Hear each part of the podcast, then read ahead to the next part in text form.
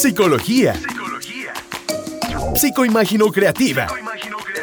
El doctor Ricardo Rulopsi te invita a disfrutar de la psicología, creatividad, filosofía, arte, experiencias y conocimiento que serán de tu agrado y aplicables para dar bienestar a tu vida. Bienvenidos. Bienvenidos. Así es, queridos todos los que me están escuchando, bienvenidos a este canal de podcast que es enfocado a gente que se dedica al área de la creatividad, desde el punto de vista de la psicología para creativos y obviamente no tan creativos. Primeros auxilios para conservar el ingenio y sobrevivir en el trabajo. Aquí veremos todo lo que alguna vez te has preguntado de cómo es la vida íntima, tanto dentro y fuera de la persona que se dedica a la creatividad, analizándolo desde diferentes perspectivas, pero principalmente de la psicología.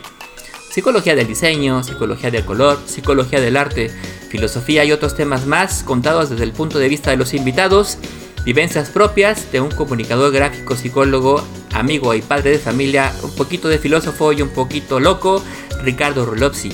Temas como cómo trabaja un creativo, cómo trabajar eficazmente, qué esperar de la creatividad ahora y en el futuro, cómo somos los artistas, el lado humano y emocional de los mismos, cómo cobrar nuestro trabajo, cómo valorar nuestro trabajo, ¿Es bueno trabajar solo en una empresa? ¿Cómo sería la vida de alguien que se dedica al freelance?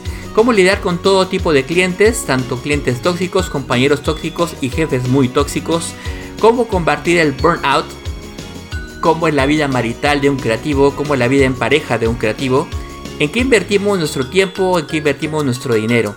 El estrés diario y las exigencias de rendimiento de esta área que tanto nos gusta a la gente que nos dedicamos al diseño o a cualquier área de la creatividad. ¿Somos niños de por vida o chaborrucos por pasión? Sean ustedes bienvenidos.